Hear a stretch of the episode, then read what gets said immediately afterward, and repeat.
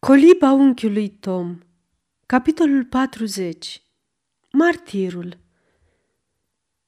Să nu crezi că cerul uită pe cel drept, cu toate că viața, răpituia darul, oricât l-ar împunge durerea în piept, oricât l-ar împinge spre moartea amarul, căci Domnul și înseamnă durerea oricui și numără lacrima, fără de veste, Spre ceruri ferice, acum te sui, răsplata a jerfelor lumii aceste. Bryant Drumul cel mai lung ajunge în cele din urmă la capătul său și noaptea cea mai întunecoasă este risipită de zorile dimineții. O scurgere neîntreruptă, necruțătoare, de clipe, grăbește mereu ziua celui rău spre o noapte veșnică, și noaptea celui drept spre o zi veșnică. De la începutul acestei povestiri am însoțit necontenit pe umilul nostru prieten prin făgașul sclaviei. Întâi, prin pajiștile înflorite ale fericirii lui și ale îngăduinței de care se bucura. Apoi, prin clipele zdrobitoare ale despărțirii de tot ceea ce omul are mai scump. Am stat apoi din nou alături de el, pe o insulă însorită, în care mâini generoase acoperiseră lanțurile lui cu flori. Și în sfârșit, l-am urmat în clipele în care ultima rază a speranței pământești se pierduse în beznă și am văzut cum, în adâncul lui omenesc, bolta nevăzutului s-a luminat cu stele de o nouă și simbolică strălucire – Acum, luceafărul stă deasupra piscurilor înalte, iar furtuni și vânturi, ce nu au nimic pământesc, arată că porții ale zilei de lumină sunt gata să se deschidă. Fuga lui Chesi și a Emelinei îndârjise la culme caracterul și așa arțăgos al lui Legui și furia acestuia se revărsă, cum era de așteptat, pe capul lipsit de apărarea lui Tom. Când stăpânul venise în grabă să vestească fuga sclavelor sale, o lumină strălucise o clipă în ochii lui Tom și mâinile lui se ridicaseră fără voie spre cer. Lucrul acesta nu-i scăpase lui Legrui, care văzuse apoi că Tom nu se alăturase cetei de urmăritori. O clipă se gândise să-l silească, să pornească și el la vânătoare, dar știind din experiență cât era de neclintit când îi se poruncea să ia parte la vreo acțiune inumană, nu voise ca în zorul acela să stea să se răfuiască cu dânsul. De aceea, Tom rămăsese acasă cu alții doi-trei negri, care învățaseră de la el să se roage, înălțând rugăciuni pentru salvarea fugarelor. Când Legrui se întorsese, învins și dezamăgit, toată ura pe care o nutrea de mult timp împotriva acestui sclav îi țintuise necontenit pieptul și sporise la culme. De când îl cumpărase, omul acesta îi ținuse necontenit piept, cu o tărie de neclintit, fără a opune totuși fățiș rezistență. Tăcut cum era întrânsul, nu sălășluia oare acel spirit care îl fulgera pe tiran cu vopăile pierzării? Îl urăsc, îl urăsc, spunea Legri în noaptea aceea stând în pat. La urmă urmei, nu-i oare al meu? Nu pot să fac cu el ce poftesc. Întreb, cine m-ar putea împiedica să o fac? Și, strângându-și amenințător pumnul, Legri îl vântură prin aer, parcă ar fi vrut să rupă în bucăți o ființă pe care o ținea în silnicia lui. Tom era un servitor credincios și de neprețuit și cu toate că Legri îl ura din pricina aceasta și mai mult, acest considerent îl împiedica totuși și îi impunea o oarecare cumpătare – a doua zi de dimineață se hotărâse să nu-i spună însă nimic. Să adune un grup de vătafi cu puști și câini de pe plantațiile învecinate să înconjoare mlaștinile și să reînceapă vânătoarea în mod sistematic. Dacă izbutea, totul era în ordine. De nu, va porunci ca Tom să fie adus în fața lui. Gândind aceasta, clocotea și scrâșnea din dinți. Și atunci, sau îl va birui, sau îl va... O voce lăuntrică șopti cuvântul înspăimântător și sufletul său tresăltă de satisfacție. Unii declară că interesul stăpânului este o pavăză sigură pentru viața sclavului. Cuprins de furia nebuniei, stăpânul este în stare de orice, în deplină conștiință de cauză și cu totul lucid, să-și vândă propriul său suflet diavolului pentru a-și atinge un anumit scop. Astfel fiind, va avea el mai multă milă de trupul aproape lui său? După cât se vede, constată Casey, a doua zi din pod, făcând recunoaștere prin găurica din scândură, vânătoarea va începe din nou astăzi. Trei sau patru oameni călări se agitau prin fața casei și vreo două haite de câini sălbatici smuceau pe negrii care îi țineau în lanț, lătrând și mărâind unii la alții. Doi dintre călăreți erau vătafi de pe plantațiile vecine. Ceilalți erau prieteni de-ai lui Legree de la o tavernă dintr-un oraș învecinat. Aceștia veniseră pentru plăcerea de a asista la vânătoare. O tagmă de mai mari ticăloși decât aceștia nu se putea închipui.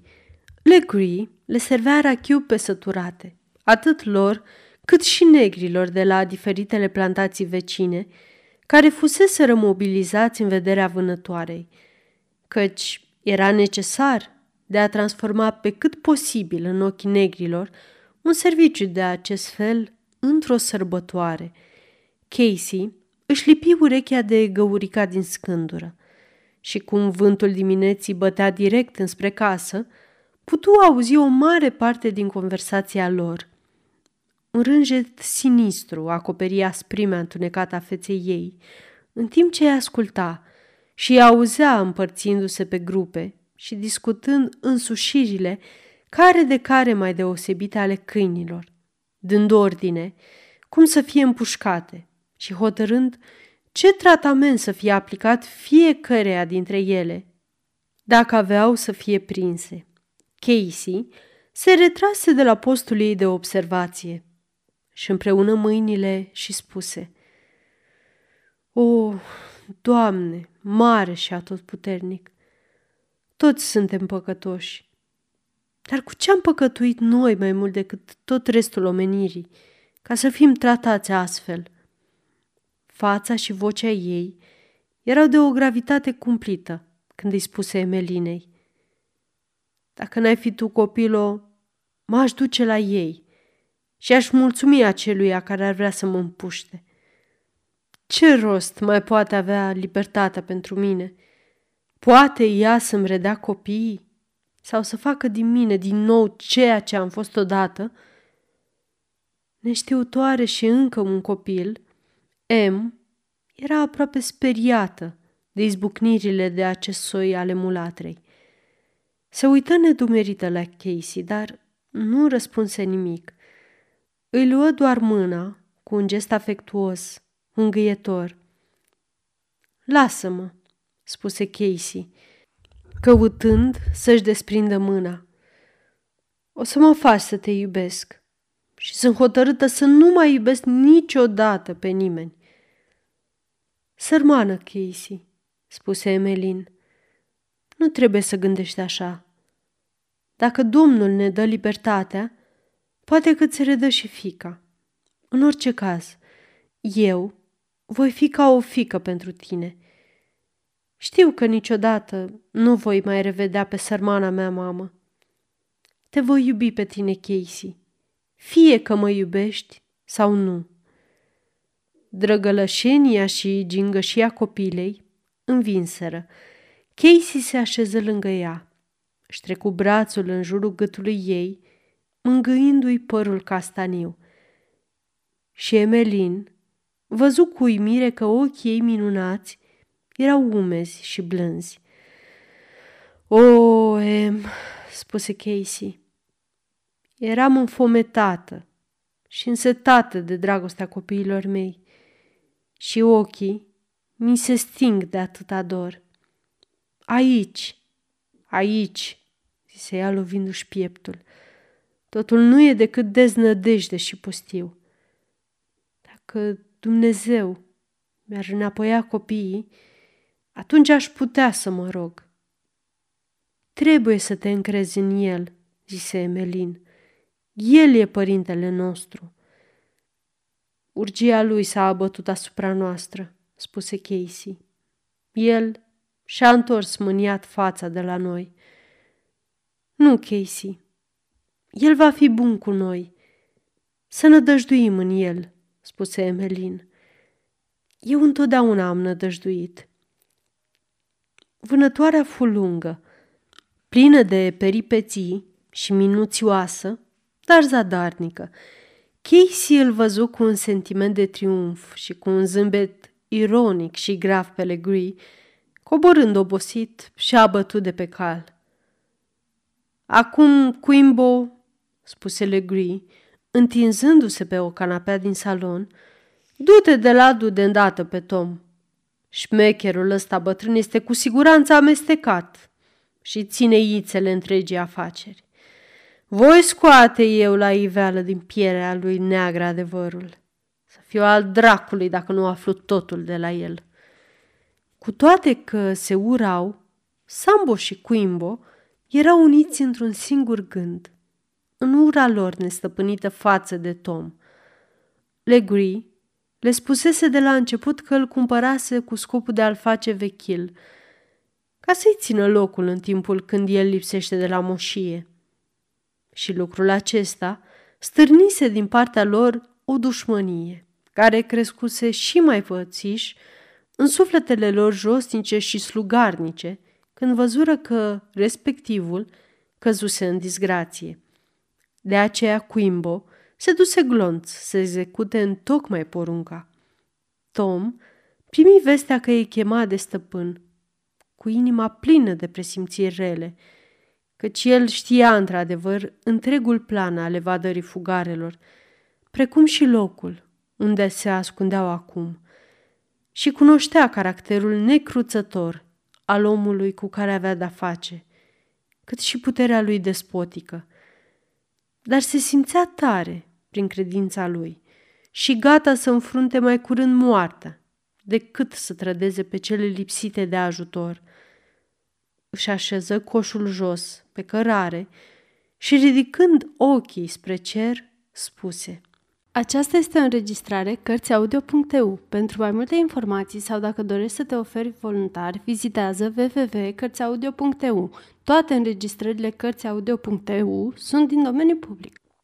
Îmi încredințez sufletul în mâinile tale. Tu m-ai mântuit, o Dumnezeu al adevărului. Apoi se predă liniștit în ghearele brutale și aspre ale lui Quimbo, care îl înșfăcară de îndată – Aoleo, spuse uriașul, târându-l după el. O să vezi tu acum. O să-ți primești răsplata. Stăpânul e înfuria rău de tot. Nici o nădejde de scăpare.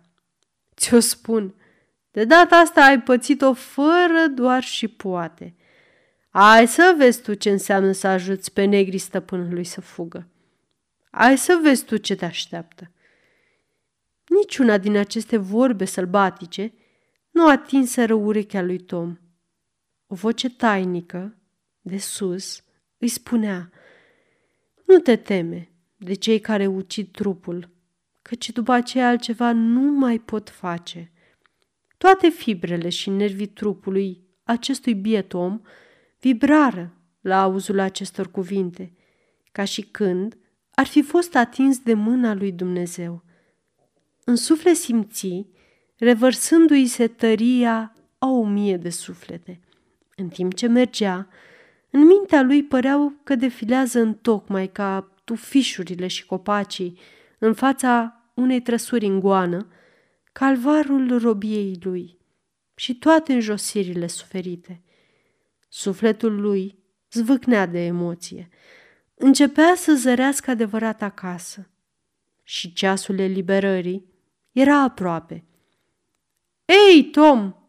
se răsti Legree, îndreptându-se spre el, apucându-l necruțător de gulerul hainei și șuierând printre dinți, într-un paroxism de furie stăpânită. Știi că m-am hotărât să te ucid?" Tot ce se poate, stăpâne, răspunse Tom senin. Voi face întocmai acest lucru, continuă Legri cu un calm înfricoșător și neîndurător. Afară doar dacă îmi spui tot ce știi despre blestematele acelea. Tom tăcu. N-auzi? spieră Legri cu un răcne de leu, înnebunit, lovind cu piciorul în podea. Vorbește! N-am nimic de spus, stăpâne. Grăi Tom pe un ton răspicat, conștient de ceea ce făcea. Îndrăznești? Crești în bătrân să-mi spui că nu știi? spuse Legree. Tom tăcea. Vorbește! tună celălalt, lovindu-l furios. Știi ceva? Știu, stăpâne, dar nu pot spune nimic, chiar de-aș muri. Legree respira adânc și, stăpânindu-și furia, îl luă pe Tom de braț și, apropiindu-și fața de obrazul lui, rosti pe un ton înfricoșător. Ascultă, Tom! Tu crezi poate că dacă te-am cruțat până azi, n-aș face ceea ce spun? De data asta însă m-am hotărât și mi-am făcut socotelile. Tu întotdeauna mi te-ai împotrivit. Acum, sau îți înfrâng împotrivirea sau te omor. Ori una, ori alta. Voi număra fiecare picătură din tine și le voi stoarce una câte una, până ai să-mi cedezi. Tom privi la stăpânul său și răspunse. Stăpâne, dacă ai fi bolnav, ori ai avea supărări, sau dacă ai fi pe moarte, eu te-aș putea scăpa. Ți-aș dărui sângele inimii mele. Și dacă storcând picătură cu picătură sângele din acest trup bătrân, ți s-ar mântui sufletul, l-aș dărui bucuros, așa cum Domnul l-a dat pe al său pentru mine. Stăpâne, nu-ți încărca sufletul cu acest mare păcat. O să te doară mai mult decât pe mine. Poți să-mi faci cel mai mare rău. Suferințele mele vor trece în curând. Dar dacă nu te pocăiești, ale tale nu se vor sfârși niciodată. Ca un acord ciudat al unei muzici cerești, auzită într-o clipire de potolire a furtunii, această explozie de simțăminte produse un moment de tăcere. Legree rămase uimit și se uită consternat la Tom. Tăcerea era atât de adâncă încât se putea auzi până și tic-tacul pendulei, care măsura cu o bătaie înceată ultimele clipe de îndurare și punere la încercare a acestei inimi împietrite. Totul dură doar o secundă. Fusese numai o scurtă șovăire, o tresărire nehotărâtă de înduplecare, până ce spiritul răului puse din nou stăpânire cu o putere înzecită. Și spumegând de furie, Legree își trânti victima la pământ. Scenele sângeroase și de o cruzime înspăimântătoare sufletului și urechilor noastre. Omul nu are tăria să audă ceea ce are tăria să facă. Ceea ce frații noștri, oamenii și frații noștri creștinii, trebuie să pătimească, nu ne poate fi povestit nici în cel mai tainic unghier al atacului nostru. Atât de mult pustiește sufletul o astfel de povestire. Și cu toate astea, o patria mea, aceste lucruri sunt făcute sub pavăza legilor tale. Și, o, Iisuse, biserica ta le privește mai întotdeauna în tăcere. Cu secole în urmă a fost încă unul ale cărei suferințe au schimbat instrumentele de tortură, înjosire și rușine, într-un simbol de glorie, onoare și viață veșnică. Și acolo, unde trăiește spiritul lui, nici loviturile de bici, nici sângele, nici insultele nu pot face mai puțin glorioasă lupta cea din urmă a creștinului. Sufletul curajos și plin de iubire, despre care povestim, fosta oare singur în nesfârșita noapte, când a aruncat într-un șopron părăsit, a îndurat lovituri de biciuri crunte? Nu. Alături de dânsul stătea acolo, văzut numai de el, acela, asemănător Fiului lui Dumnezeu. Cel ce ne duce în ispită era și el alături de dânsul, orbit de furie și de voință despotică, străduindu-se să-l convingă să pună capăt acestor chinuri prin trădarea celor nevinovate. Dar inima credincioasă și curajoasă stătea nemișcată pe stânca veșnică. Ca și domnul său, știa că dacă mântuiește pe alții, pe el însuși nu se poate mântui. Nici cele mai îngrozitoare chinuri nu puteau stoarce de la el alte cuvinte decât de rugă și încredere sfântă. Aproape că s-a sfârșit cu el, stăpâne, spuse Sambo, zdruncinat fără voie de răbdarea victimei sale. dă înainte până cedează! Lovește-l! Lovește-l! strigă Legri. Voi stoarce fiecare picătură din el până mărturisește. Tom deschise ochii și privi pe ticălos. Biată ființă nemernică, spuse el, nu poți face nimic mai mult. Te iert din tot sufletul. Și își pierdu cunoștința. Pe cinstea mea, cred că s-a sfârșit cu el, spuse Legree, făcând un pas înainte și uitându-se atent la el. Da, s-a sfârșit. Bine că i-a tăcut flanca. Asta mi ușurează sufletul. Da, Legree, dar cine va putea face să tacă glasul din sufletul tău? Sufletul acesta care nu se mai poate pocăi, nu se mai poate ruga, mai poate spera și în care a și început să ardă un foc ce niciodată nu va putea fi stins. Tom nu murise însă. Cuvintele lui minunate și rugăciunile lui, pline de evlavie, răscoliseră inimile negrilor abrutizați, unelte oarbe ale cruzimii dezlănțuite asupra lui. De îndată ce Legrui se retrase, ei îl luară cu dânsii și în neștiința lor căutară să-l readucă la viață, ca și cum lucrul acesta ar fi fost o binefacere pentru ei. Doamne, ce treabă josnică și îngrozitoare am mai făcut, spuse Sambo. Să sperăm că stăpânul și nu noi va da socoteală pentru asta. Îi spălară rănile, îi pregătiră un nenorocit de pat din resturi de bumbac ca să-l culce și unul dintre ei, furișându-se până în casă, îi ceru lui Legri o înghițitură de rachiu, sub cuvânt că e obosit și că îl cere pentru el. Întors înapoi, îl turnă lui Tom pe gură. Tom, spuse Quimbo, am purtat ca niște ticăloși cu tine. Vă iert din toată inima, șopti Tom stins. Tom, spune-ne măcar, cine este Isus? Îl rugă Sambo. Isus care a stat lângă tine toată noaptea asta, Cine este el?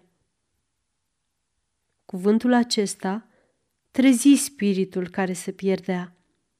Din gura lui Tom izvorâră câteva fraze puternice despre Mântuitor, despre viața și moartea sa, despre veșnica lui prezență și despre puterea de a mântui. Cei doi sălbatici plânseră amândoi. De ce n-am auzit niciodată nimic despre el mai înainte?" spuse Sambo. Eu cred. Nu pot face altfel. Doamne, Isuse, îndură-te de noi. Sărmane ființe, șopti Tom, sunt gata să mai sufăr odată tot ce am îndurat, dacă aceasta v-ar duce spre Isus. Doamne, mai dăm, te rog, și aceste două suflete. Și ruga lui fu ascultată.